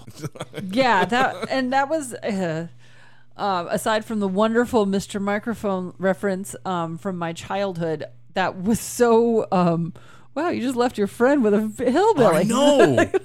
That's like if that wasn't, I mean, I guess you could see that was a Burt Reynolds reference right there because I could hear the violins going, little fiddles. like it was kind of, what's happening here? we don't get closure on what happens to we Lee. we do not and that was one of those things during that entire chase i kept thinking like gosh they've been gone a long time yeah. this is they left their friend a lot longer than i think she expected them to Yeah. even though terrible things are happening and there other girls are in peril i Sure. i just couldn't stop thinking about oh my god i wonder what that girl's doing right there Mm-hmm. The great the great uh, mary elizabeth Yeah. Yeah. And she was so young too. yeah Like she couldn't have been. She Well- had to have been my age, well it was i mean it was ar- around the time when, when was sky high like 2005, 2006. because because she was in Sky High with um Kurt Russell also, 2005. and uh she was playing a, a kind of a teen, but She was playing a teen. adult technically. Sure. But it was around the same time, wasn't it? Yeah. Well, two years prior, and Sky Okay. High was oh, 05 is what Josh was saying. And you know the the Omar guy from the last sequence, he wrote um Bacall? You- uh, the, um, the guy who played Omar in the last one who made, went out to the car to make out. Oh no, that was Nate. The- Nate, the- Nate, Nate. But okay. he his he, well his real name's Omar. yes, yes, yes. The the, the the the the actor whose name is Omar was playing Nate. Nate. There is there is an Omar character. And then there was an. Omar character. and that was something. Andrew Bacall, I think, was his name. Michael Bacall. Michael Bacall. Yes, and he there. played Omar. Yes. Um, he wrote Scott Pilgrim. okay. Okay. So, which is another connection. in Scott Pilgrim? There was Uh, also yeah, he was. Omar he was, was, one, also in he the was wire. one of the fanboys. he he was uh he was one of the fanboys in um Okay. Scott Pilgrim, but Okay. he wrote he was a screenwriter, which is funny because you know you have all these little connections. You have all these other writers from other movies and things like that who've Oh, worked sure. with who've worked with the females in this movie. Yeah. Zoe, Kim, and Abernathy speed down a road enjoying themselves as they play Ship's Mast. Riot in Thunder Alley by Eddie Eddie B. Ram or Barham Burham. Unbeknownst to the women, Mike has been stalking them. Coming out of nowhere, Mike rear ends Kim, causing Zoe to lose grip on the straps on the doors. Mike sideswipes Kim multiple times, nearly throwing Zoe from the hood. Zoe somehow manages to keep a hold of the hood near the windshield. Mike is nearly wiped out by an oncoming truck. Kim does her best to keep ahead of Mike, but eventually she spins out. Mike has had his fun, so he gets out of the car and thanks the women for all of the fun that they've given him. But before he gets back into his car, Kim shoots him. Kim, Abernathy, fear that Zoe is dead. Except she isn't, because thanks to her nimbleness, agility, and sharp reflexes. This is fucking bullshit. I know. She would have been dead. At least broken. Yes, you know, yeah, like I- you're, you are dead, maybe not, but at Yeah. least very badly injured in one shape or form. yeah. Kim, I Zoe, whoop. And at this point, I love the transformation of the character for Yes. fucking. It's it, Yes. it doesn't make a lot of sense, No. but just maybe his, you know, because he's a stunt man, he's always control of the stunts, the vehicles, and stuff like that. And for something to kind of go wrong or off the Yeah. rails of what he expected, he just starts like crying and whining like a little bitch. Yep. Yeah. Like so quick. Yeah. Yeah. So quick. Well, he's also probably not used to actually getting hurt because he knows how to control. Like he's in Sure. it. He's in like he's in this role. Yeah, he does get hurt when the, the stuff, but he's never probably never he's never been shot before. Well, you he's, know. he, he's got a scar, so Yeah. at the minimum, And he somebody broke tried in the to last cut him. in the last scene. He broke his nose. He broke his finger. He broke stuff. But yeah, he's never like the idea of he did it to himself, so he was expecting Yeah. it. Yes, And this yes. is where somebody else did it to him, and he's like, I wasn't prepared for it. He- Sure. you know, who knows if he takes some painkillers before the other ones? Who knows? you know? Sure. Kim, Zoe, and Abernathy decide to pursue and kill this bonker driver that chased them down the country road. Mike pulls over to treat his wound with whiskey when suddenly he, he is rammed from behind. Zoe is able to hit Mike a couple of times with a pipe that she had found before they took off from their spin out. Um, and Mike takes off. And now the tables have been turned on Mike. There is a Dukes of Hazzard style jump during the pursuit, and Kim keeps ramming and sideswiping Mike. Just when Mike thinks he is clear of the women, they come down from up high on the left and nail him on the back left rear panel, sending him spinning and flipping. The Nova ends up in a ditch on the side of the road as Mike screams loudly and pitifully as the three women approach his wrecked Nova. Kim, Zoe, and Abernathy pull Mike from the Nova and commence to beat him to death. Chick Habit by April March begins to play. Roll credits. And I did love the ending um, freeze frame. Yes, yeah. I've always loved a good freeze frame. Yeah. I thought that was a great one. And um, as a child, I tried to make my own. I didn't understand how they were doing that on the television. But yeah, that was a good freeze frame. It made me happy. Um, uh, at the same, same time, I was like, wait, the end? What about the cheerleader? Where Yeah. are we, are we going to go back? Yeah. yeah, yeah. There's also the um the non uh, stunt person, like not. I mean, she, she may know a little bit of karate or something like that. I'm not crazy. oh, but, sure. but for her to just drop a did dro- crazy yeah. axe kick like that and destroy someone's face and kill them, I'm like, all right, whatever. Like, yeah, this is the land we're living in right now. Yeah, yeah. She got a taste of the blood. She did. She got the bloodlust in her. Mm-hmm. Yeah. Yep, yep. Yeah. Uh, Josh, you have any final reactions for this movie? Or I still enjoy it. I'm just I'm not on the second half. I don't know why. It's just I've never enjoyed that part of it. You know, it's just like this. It's the tone is so much different. Like the co- like you said, the coloring, everything. It is it's a like different- it's very. yeah. It's they're two very, and it's interesting that one director can get two very different scenes like that within one movie to where it's so obvious and and prevalent. Yeah. Um, I, I, I still enjoy the movie. Like um like I said, the soundtrack's not. You get a couple songs that are notable, but Yeah. there's a lot of in between that has like like I said, they're not playing a lot of songs, but they don't get that anyways for the most part. You're you're gonna get about a minute of a song, thirty seconds to a minute true. in any soundtrack. I like a lot of that music. I, I think I'm very on the same point when um, with Tarantino with the things he likes. You know, he likes like the Delfonics. You know, like like a lot of that old like kind of uh, Motown, R&B Motown R&B stuff. stuff. Yeah, Yeah. like I like a lot of that stuff. So that's why I personally like this movie. There's a lot of unknowns that I would actually look further into because of this. And the fact that that's his jukebox that he's playing most of the time Yeah. is pretty fucking cool. Like that. That I. I, I'm those are really just- fascinated. Those by are 45s are dropping, right? Uh, I, I think so. They look I like think it because so. they were like narrow and they had the big ass hole in them. So yeah, yes, yeah. Those Yeah. those are 45s, and normally you're only getting five, or six three songs, songs, yeah, maybe something like maybe that, that, yeah. like per side. It's real. They're it, they're singles. I 45s are singles. Yeah, and like I said, on a, on a soundtrack note, I didn't want to go like everybody knows the Pulp Fiction, the Pulp Fiction soundtrack. I, Oh, like yeah. I've Yeah. had that, I've listened to it a million times. They're great songs, they're amazing, but I wanted to get a little outside the box, and that's why I chose this one. I appreciate it. And um, I, it holds up for me. Like it still is good, but I just enjoy that first part of it. I don't know what it is. It's like this. The scene is set so much better than Yes. the than the second part of the movie, where it's just like we're bullshitting, we're women. You know, I I feel like th- that one has more of an empowerment to it, which I don't really care about. It doesn't affect me at all. You know, I'm I'm good with it. I don't like. I'm sure have your moment, but it's like these super strong. Like two of them are fucking like stunt woman. The other one's like, yeah, I fucked the director, and it was my Makeup birthday. artist. The makeup, yeah, exactly. And then you got the cheerleader who is fucking left behind. So I think there's a whole dichotomy there that we're like we've discussed a slight bit, but we're just ignoring, and I don't really care. So it doesn't matter if it was me, but the first part of the movie just kind of resonated and hit better for me. Um, but overall, Kurt was amazing. You know what I mean? Like Always. you know, it's it, it it hits on an all notes. So overall, I, you know, I'm gonna. Um, we're not rating it yet, but I'll, I'll get to No, that. we'll no, wait. You want- yeah, yeah. We'll, Yeah. we'll we'll come back around. Okay. We'll come back around to get your rating. Well, with for me, the um, as much as I I love the first half, the looks wise, and I almost wish it stayed that way throughout the film. Thinking about it and talking about it more, I think I'm gonna go with the whole they brought like like just like it used to happen. The movie got better later because they brought in a better cinematographer. They got more money. The funds f- picked up. Sure. Um, Maybe con- conceptually wise, that's that was yeah, his idea for like it. th- yeah. that was the reason for that. That there was an actual good reason and.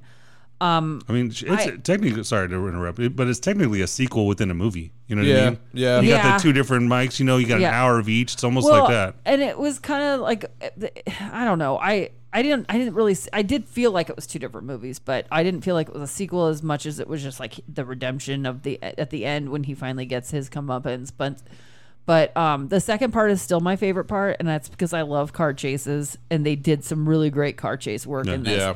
And um and the first part I just there I'm I don't I love dialogue heavy films, but the the dialogue was just kind of boring to me Yeah. with the girls and stuff like that. And the second part had I think the dialogue was a little more fun in the in the car. Um it, it was a better group I think handling it. I don't know, but um yeah, I I definitely love the second part. I and i as far as the empowerment, I I thought I think it did.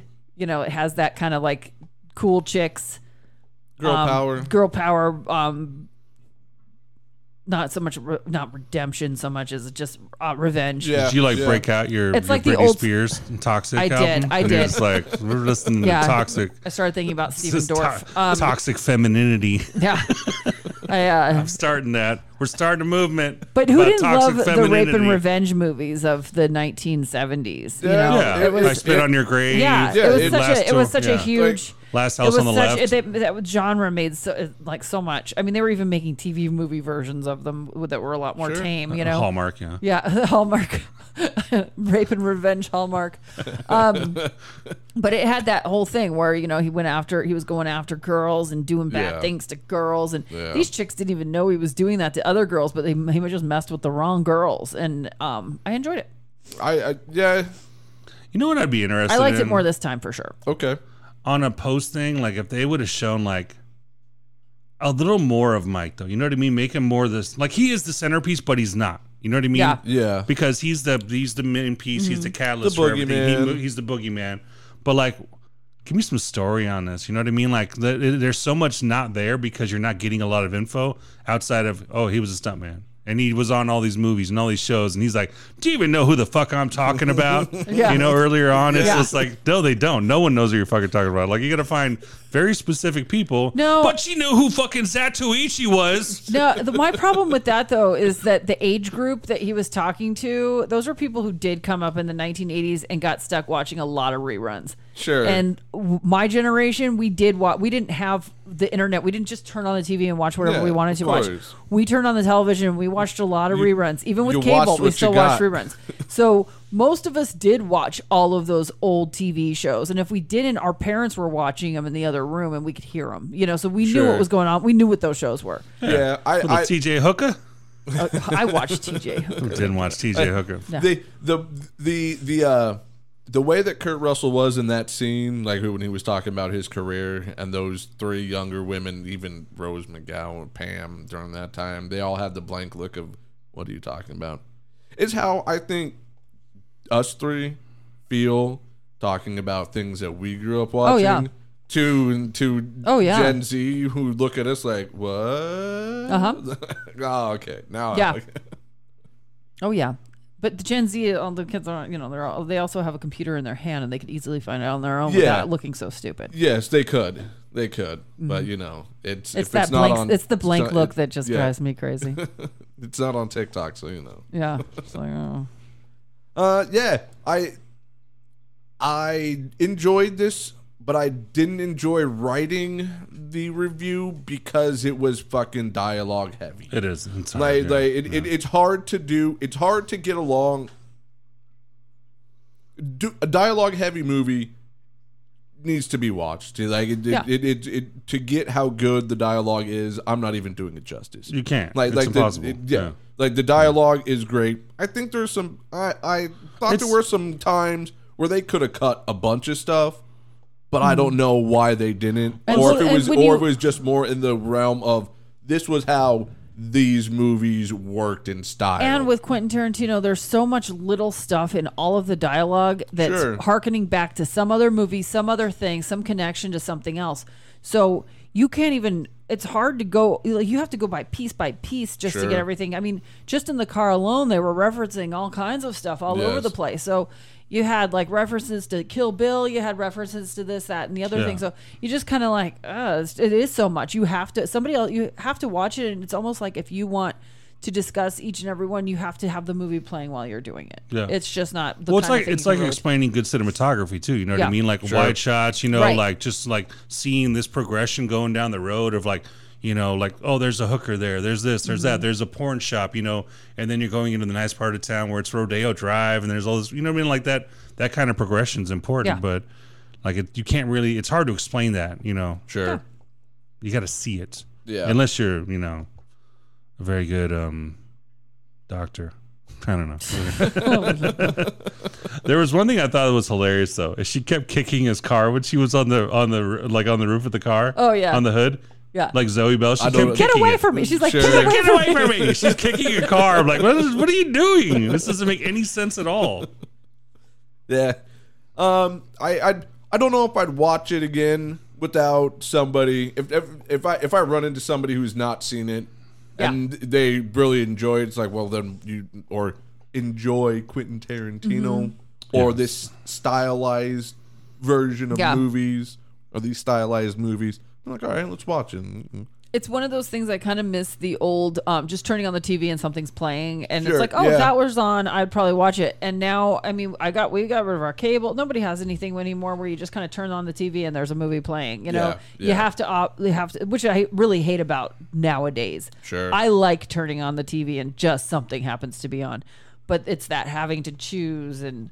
And Yeah. oh, what do I want to watch? I spend more time trying to figure out what I want to watch than I actually do watching it. Oh So- yeah, I get that. It, it what what is, is it the what is it what's it termed as? I um Brendan Fraser no. syndrome. It's like just having too much, or, or Mm-hmm. It we're is. overstim- And we're- over, we over, are- over, Overstimulated. we're overstimulated. overstimulated and it's um it makes me sad i mean we would have kept the it's just the it was not we weren't watching enough of it to keep it so it was expensive and yes, um and we had every other streaming that there was so we just kind of yeah and Yeah. i don't turn usually turn the tv on when i'm home anymore um but every now and then i think oh it'd be nice to just turn on the tv and not have to think Oh. about it and something's on uh, uh, the Tombstone is on. It's like, oh, cool. I Mm-hmm. Haven't seen this movie in a while. I'm like, Yeah. well, Well, that's the this thing. on. Yeah. With, with the invention of the DVR, the recording devices, like you don't have to like schedule your life around television anymore, and that's what started it. Uh-huh. Yeah. you used to have to be like, okay, this is on at this time. I need to be home to watch Yeah. it. But now it's like you can record it, and then it got even worse to where now you could just fucking play it any time. You don't even need to fucking set a device that had like storage limits and all this Oh, stuff. Yeah. like it's just way way different. it's than also it that I sometimes I think, oh, I, I kind of feel like watching this thing, and I go looking for it, and either I, if I can't find it, then I'm like, well, what am I going to watch now? I really hyped myself up, and I want something around the, of the same genre, Yeah. or I start looking, and I'm like, wait a minute, do I want to watch that, or can I do better? And then I just start looking through stuff, and I'm Yeah. like, why am I doing this? Just Yeah. watch it. Um, I, yeah, and I just I, I I don't know. I I discovered so much in so many wonderful movies and TV shows when I was younger because I didn't have the option that I have now. And I think um, I never would have become the cinephile that I was when I was, especially when I was younger. I was a much better cinephile when I was younger. That word younger. sounds so dirty when you say I- it. okay. This is like filthy. Okay. Um, when I was a kid, though, I knew a lot more about movies and I was more passionate about them. And it was because I was discovering things. Yeah. Uh, Megan, how old were you when you first knew that you were becoming a cinephile? were you at a park or where, you, where were you? I was feeding the ducks. You're feeding the I ducks was and feeding you're the like, ducks. yes. And yeah, I remember the, you remember the birds. I suddenly realized I was being shot in black and white. Um, yes, the birds were there. what did they sound like, Megan? Do you remember I, the uh, screams, Megan? I did that. This Just is fucking great. crossing right into it. See, it's beautiful. I do. I just. I. I. I don't think that we're ever going to have because people have to seek out every single thing that they want, and other people have to tell them about it instead of just turning on the TV, putting on the IFC or whatever. You know, Yeah. finding something accidentally, and and of course the old video store where you Yeah. had somebody who spent a lot of time watching movies telling you what to take home. Yeah. And There's that, that, that was a hmm. great time too. Well, That think wa- about like young people that are going into like film school as well too. I You know what I mean? Like, sure, some of them probably losing, learn some stuff from some great teachers, you know, who have a good catalog of knowledge and you know, like they can actually put you in the right direction. But how long is that going to last before it's just fucking some guy? You know, I used to have a YouTube channel and like you know, well- you know what I mean? Like Yeah. that's that's the direction it's heading. So and, and that's a lot of what entertainment is for not our generation. Well, well, our generation still is, w- but yeah, it. yeah. But for the generations that come after us, what is film going to look like, and how are they going to interpret it? Because it's not going. I don't believe it's going to be very similar to this. I think it'll go through so, something like that we've experienced, where there was practical effects and CGI to you know now it's predominantly AI, sure yeah. predominantly CGI like their practical sets are going the way of the past Yeah. Like, And that's Definitely. I mean, you'll get Yeah. your true blue. Like I, I want it this way. I'm going to do it Yeah. this way. I think my my biggest concern is actually the Hollywood and in general, like having their, the agenda based shit. You know what I mean? That's Yeah, just, it's yeah. it's it's curving all entertainment to a point. You Right. know, that's my opinion. But I, I I dislike studios having agendas I don't mind the artists or the creators having their statement or their thesis that they're trying to portray about humanity in their movies. that's fine. That Yeah, that of course, that's yeah. fine with me. But when it comes to the studio saying this is how we're going to Well, that's how it's always been. But, but that's what I'm It's- saying. When Sure. it's when It's- it's, like, nope, you got to do this because we kind of need more of this. It That's when really- it's a problem. It's but it's gotten worse. I mean, we, uh, independent film died years ago. We have not had real independent film in It- forever. A24 A24 is I'm going to say probably one of the closest studios that r- creates independent um, content. I'm not saying that they're an independent um, Right. no they are but ish like they they've done very very good they've done very good stuff. It's just there used to be this huge, just independent. I mean, Mm-hmm. we we had a really beautiful time between. Uh, the 70s to the to the late 90s Yeah, and then yeah. like that was just a really great time um Sure. like yeah late 70s Yeah, that's how you got clerks. That's how you got a lot of these things that no one would ever give a chance. But the problem Yeah. is now it's so oversaturated to where, oh yeah, like no, Netflix will buy that for like twenty bucks. You know what I mean? Like here's That- my idea, yeah, twenty and- bucks. And that's another thing. Not that I'm big on this new Roadhouse remake, but I, I listening to what the director was saying, and that could be about any movie that he signed up to make a movie that was going to be released to theaters, and then they said afterward they said, "Oh, never mind, we're going straight to Netflix." Yeah, sure. And he was like, "That's not what I signed up for. I said I want it direct to to theaters. I signed up for this." Yes. And that's the what you're going to see all the time now. That's Mm-hmm. Yes. all you're going to see is just stuff that and I I get it. I don't like to go to the theater anymore. And it has nothing to do with um the fact that I like my home theater more. I enjoy my home theater. It's fine. Yeah. The reason I don't go to the movies anymore are the people are just assholes in the theater nowadays. Nobody will shut their asses up. They just talk the entire time. flapping. They talk on their phones. They have their phones out. Yeah, yeah. And um and also I don't like the assigned seating. I hate it. because I want to know what I'm getting into before I sit down. Sure. I don't want to blind. I don't like blind choosing because who knows? I choose my seat. It looks like a great view, and then I get, end up in there, and I'm sitting behind like Mister, you know, seven foot tall, or or maybe the lady who decided to bring a baby to the movie, because they do that more and more often now. Yeah. Or the people who have a lot of crinkly foods that they're going to eat nonstop. you know, like I don't want to. I don't want to sit behind. I don't. Yeah, sit you don't want to sit next to me. I'm a talker. I know. I'm a talker. I'm an ass. Oh my I, god. I can't hear him, so sometimes I just go, uh huh. Yeah. he doesn't talk in the movies when he goes with me. He just he ugh. I just under my breath. I'm like, "This fucking shit, bullshit. Well, I haven't been in the movies with. I haven't gotten to the movies with you guys since before the pan, the major pan, like I guess before the pandemic. It's kind of. I, thi- I think it was right before. Yeah, no, it, it was it was pretty close to it. It was an like- amazing movie. So, but one reason they're doing that thing with Netflix is because a lot of those times, remember the Scarlett Johansson thing with her movie, The Black Widow? Yeah. They put it out on uh, Disney Plus or yeah. something like that, and she was supposed to get revenue Yeah. money based on that. So I think they're doing a lot of that to undercut people as well because it takes away. Uh-huh. You know, they're like, oh, that's all to us then. Well, fuck you. You know what I mean? So they're going to get a lot of lawsuits and shit, but then they'll under. It's still like the amount of money they're going to give is going to be less than what they would have made anyway. I think so. that they're going to protect themselves from the lawsuits before they go into the. They're not going to make those same. Dis- exactly. those It's going to be mistakes. clauses Yeah. and all this bullshit. Yeah. yeah, that and that and that'll get addressed in the next strike yeah. because they didn't Uh-huh. wi- they didn't win that on this strike where they get they get portions or whatever they get revenue from the streaming side that has yet to been Yep. uh, resolved. But um, Josh, what you rating? All right. Um, let's see. I'm gonna rate. I'm gonna give this four sexy lap dances Okay, all right, all right. in khaki shorts that didn't look weird in, at all. I thought they were. She's cute. attractive, but I was just Yeah. like, it's just I don't know. The khaki shorts didn't really fit. I I don't thought know. it was That, that, adorable. that was the style. I remember that. Yeah, like I that's- was, that was the style for 2000. I don't remember anybody wearing tiny I- khaki shorts I except for do. you, Trevor. Acting like you're a fucking PE coach. Anyways, yeah, no, I like it's four. I give it a four. I I still enjoy it. I'm not gonna pop a five on it, you know. Okay, Not popping that five. it's not popping the five. Ain't doing that. Megs, what are you giving it? I'm going to give it three and a half uh, Nacho Grandes. Okay, Um, okay. And that is because I enjoyed it a lot more than I, I. When I first started going into it last night, though, I'm like, what the hell? This is so boring. Like, it looks good, but it's so boring. But then the second half today, when I finished it, the second half, I was like, okay. So I'm giving it that three and a half because I may not watch it again, but if uh, if it's again like if somebody wants to watch it, or if it happens to be on when I turn on my TV for some reason, if magic happens, then I'll watch it. So yes, three and a half Nacho Grandes. Nacho Grandes. Uh, I'm gonna give it three big blocks. Three big blocks. Yep, yep. And it, the story's great.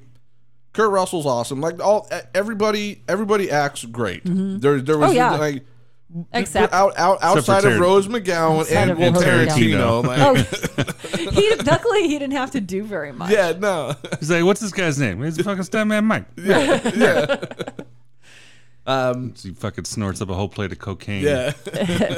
there, uh, yeah. I, I'm giving it three out of five big blocks. Like, and, and that story's great. The pacing, the pacing is really what throws it off for me. Yeah. it could have been a half hour short, but in this stylized Yeah. ver- in this stylized film, I understand why they didn't. Yeah, it was all that extra dialogue that some of it was just wasn't uh, necessary yeah. at all, but it was just there to I don't know fill air. I guess I don't know. Yeah. It's just like anytime you, you sit at a bar and you just sit there and bullshit, or with your friends, you bullshit. It's supposed to be just like bullshitting. Yeah, They yeah. should have called it bullshit proof yeah.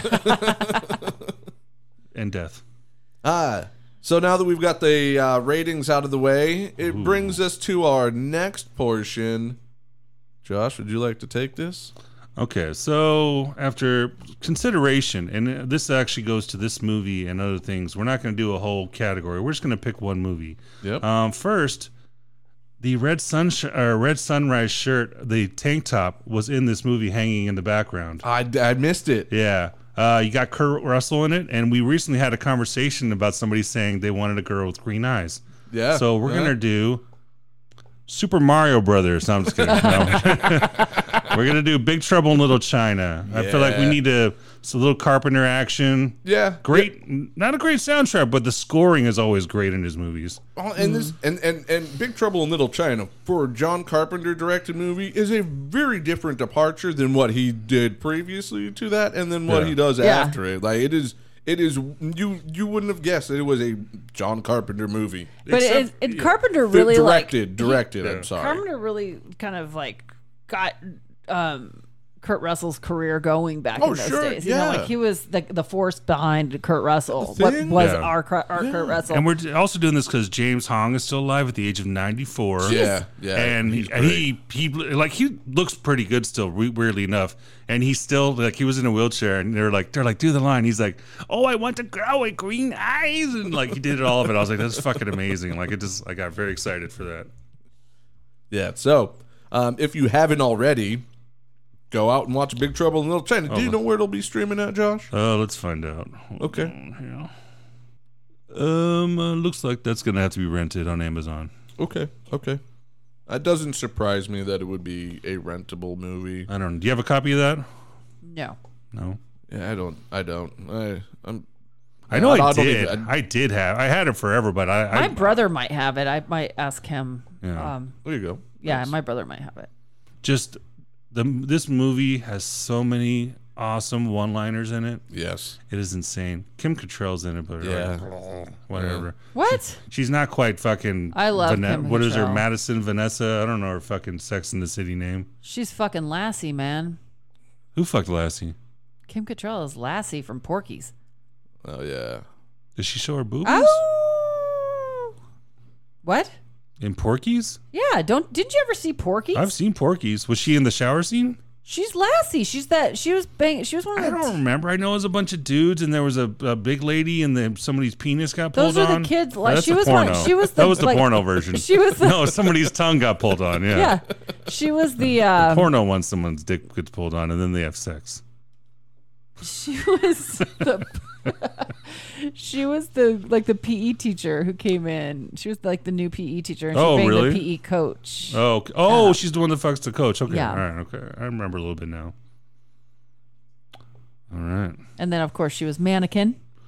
she was the mannequin with um, Andrew McCarthy. that was McCarthy. Yeah, So, um, the women's name from Sex and the City is Carrie, Samantha, Charlotte, and Miranda.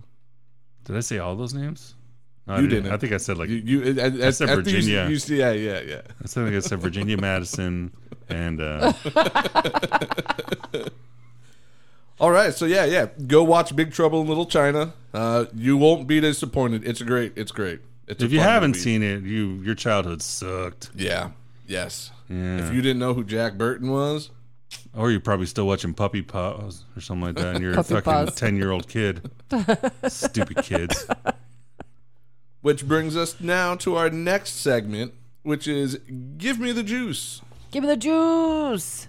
Megs, Oh, anything what, new? what am I watching? Oh, I just started watching Death and Other Details, uh, starring Mandy Patinkin, Yeah. the great, on um, what is it on Hulu? Yep. Yes, uh, I'm watching that. I'm I I'm liking it. It didn't get good reviews, and I can see kind of I can see what you know some of the problems with it are, but it's still a great watch. I love Yeah. I love a Christie mystery, and this is very Christie esque, and um. And when I think about it, I mean, I I grew up watching Poirot and um, Sure. Mar- Marple, and um, none of those were incredibly well done. They were good. Uh, David Suchet, of course, best Poirot of all time, followed by Albert Finney, and um, and not Kenneth Branagh at all because he's the worst ever, and he's made a, a, a- a- atrocity out of. I uh, like the accent. Oh, sh- no! Stop talking over there. Um, You stop talking. everything everything Kenneth Branagh has done to uh, Poirot has made me want to vomit. Um, Okay. so this was a, a something. It was really. It was something I was looking for. Yeah. I really felt like watching a good mystery, and this is it for Yeah. now. For now, Very cool. Yeah. and uh, that girl's hot. I Yes. really like that girl Yeah. um, who's Yeah. playing the lead. I didn't expect some of the nudity that to Violent. happen, so I had my windows open. So my neighbors probably think I am a pervert, but I so I, di- I wasn't expecting nu- nudity. I'm not used to nudity in that kind of. Mo- I just didn't expect it. So Yeah, yeah. yeah. It, it, it, it caught me off guard, but it was a pleasant off guard. Well, knowing my house and the way it's Sure, set I up, know, uh, I know. all of my Yeah, neighbors sure. probably saw. All the kids like, All the children saw the lesbian sex scene. Josh, how about yourself? What you been watching, reading, listening to? So I've been um, kind of prepping for uh, the animated uh, X Men '97 to come out. Okay, So I've okay. been watching the original stuff. The, Oh, I thought you were just fluffing your pillows and whatnot, yeah, that's what I do all the time. cleaning the house, getting ready. no. So there's the original series that came out in like '93, and they never finished it. It got cut, but Yes. Disney picked it up, and they're they're starting it up again from there. So there's five seasons out. I binged like four of them, and it was like a lot. But it's interesting. Like it's, I mean, it's it's American animation, which is normally terrible, but like I'm enjoying it because it does bring me back to like my, you know, when I was like well, up until '96, because that's when I stopped watching it because I was 16 and I fucking started drinking by then because I was, you know, that's the time. Like that's when I drive. That's when I drink. No, I'm just kidding. Let's, don't do that. just joking. But uh, Yeah, don't it's do that. Rem- reminiscing about and seeing some of the stuff was really cool, and I'm I'm excited about the new stuff. So I've been just getting ready for that, which starts up re- relatively soon, within the next month or two or whatever. So yeah, but uh, yeah, that's all I've been doing. That and just playing Baldur's Gate three. Ooh, My characters are all naked all the time. It's fun. They are naked all the time. Yeah, they look gross though. Eventually, I just got to say that. You'll, you'll, if you play, you'll you'll know what I'm talking about, and you'll get there. So, but that's it. What about you, Trevor? very what do you cool. got? Thank you, thank you. Um, so I have, I, I have a twofer. Um, so I recently watched uh, They Clone Tyrone. Oh, I saw the preview for that. How was that? Fucking fantastic. Okay. I, it is a very, very well done movie. all right. I'm gonna it, check it, it out. John Boyega does a fantastic job at being. Yeah, um, you will completely forget that he's English. Oh, okay. Like he he he af, he affects an American accent pretty fucking spectacularly. All right. Like Yeah, he did that in Star Wars too, though. You know? yeah, but he but that was a the, the Star Wars did him bad though. The Force Like, awo- awoken in him. The Force was awoken. Man, he was better. He was a, this director and these producers did hmm. very well. Okay. by him in this regard. Is it better than Attack the Block, dude, where he's protecting it's- the little it's- bruvs? It's on par. If you like to attack the block, which I did, I you'll, that you'll yeah. li- you will like this. You will like uh, They Clone Tyrone. Hmm, interesting. Okay. Um, it, it also stars uh, uh, Teyonah Parris uh, from um, she's uh, from the Marvels, um, um, the daughter, um, Lieutenant Trouble. Uh, no, no, no. Yeah, if you saw if I if I showed it to her, you you you know. Um, and it's uh, uh Jamie Foxx is in it as well, um, and John Boyega. Um, that's really the biggest names in that in in, in that movie. That's funny, like how much stuff has came out since like Jamie Foxx had like a stroke or whatever. Like I Yeah, feel like no. 48 things have come out since he's had a stroke, Yeah, and he's doing well. Hopefully, like I don't know, but you know, no, I, I've, I've, I think he's doing okay. Yeah, I've heard I've heard that he's doing better. Like, I, I don't know I if always he'll get be back weird. to his original. I always wonder because I hear story. You know, you get you, you'll you'll see like the gossip stuff will be like Jamie Foxx is never gonna walk again. And you're Yeah, like, what? well- you know, like, Like what's he's happening? walking. What's that? Yeah, I'm pretty sure he's walking. Like, what are you talking about? tabloids and sensational I know, headlines. and I don't. It, they're not. It's just like weird feed that shows up, you know. And it's like, Sure. what am I reading? What is this? Where you know is this true? Yeah, But I'm gonna write a song for Big Trouble in Little China. I think okay, very it's cool. a really cool song. Like very cool. that sounds like a great we- idea because we they would can- they would probably it'll be appreciate about that. It'll be They, about maybe they can add it into their soundtrack after all these years. uh, my seven demon bag. Yeah. And then my second one, um, I have been waiting a very, very, very, very, very long time for this to actually happen. three, even three and a half varies. That's a lot. Yeah, I know. Dune Part Two. Oh, yeah. I, I Oh. it's next yeah, week. Yeah, yep, yep. I I have been waiting quite a long time to see a really honest, um, adaptation of of his of Frank Herbert's novel. I I I know, I know the Alan Smithee, David Lynch movie did a very to me they did it it it it, it is the standard, and my final judgment will come after I see part two to determine how well it holds up to the original. But I'm very excited. Like every time I watch the trailers, I get goosebumps. I'll say this: Oh. the leads are very similar in the two movies. Like uh, Chalamet and uh, what is it? Um, Kyle MacLachlan. Kyle MacLachlan. Uh, they're very they're very similar guys to me. I uh, like casting wise. I think they did a yeah, pretty good job. yeah, yeah. Uh, Uh, so yeah, that was those are our hot recommendations, and uh, But I hate Zendaya. I'm gonna say it. nope. Um, we don't have any reviews, so we don't get to hear Josh read them. We appreciate you listening. Thank you very much. Uh, you can go out and follow us on Instagram at the Amateur Movie Review Hour. Uh, you can follow us on Spotify, Apple Podcasts, wherever you get your podcasts. Um, you can email me at the Amateur Movie Review Hour at gmail.com. Um, yeah, thank you for listening. Megs, Josh, you got anything you want to plug or just say your say I your don't, ha- I don't have anything to plug at this moment. Okay, all right. Thank Well, you. well, I'll keep Thank you for the asking, though. opportunity. You're welcome. You're welcome. Thank you. Yeah, yeah. Yeah, maybe to maybe in the future we'll have a um um the Princess of Senfo. That'll be our, our new podcast we're gonna do. The Princess Where Megan just sits here and talks about things that happened in Phoenix or had happened and the things before they had happened. Like it's a whole past, present, future like mashup. It's gonna be great. Yeah. That's pretty cool. I'm just looking for my crown right now. She All was. right. Yeah. Cool. It's not a full crown. It's it's a it's half of a It's, tiara. it's like a tiara. Yeah. It's half of it. Yeah. Stopped at the 99. I didn't see anything good Yeah, there. 'cause we didn't see anything yet, so see soon enough. Yeah. Yeah. As soon as Yeah. I get that tiara, then I'm starting this new Then you're the princess of Senfo. Because the Princess. queen is dead. Long live the queen. Long live the queen. We're cheersing. Huzzah! Huzzah! Yeah, thank you, and um, uh, good night, and we'll you'll hear us on the next one.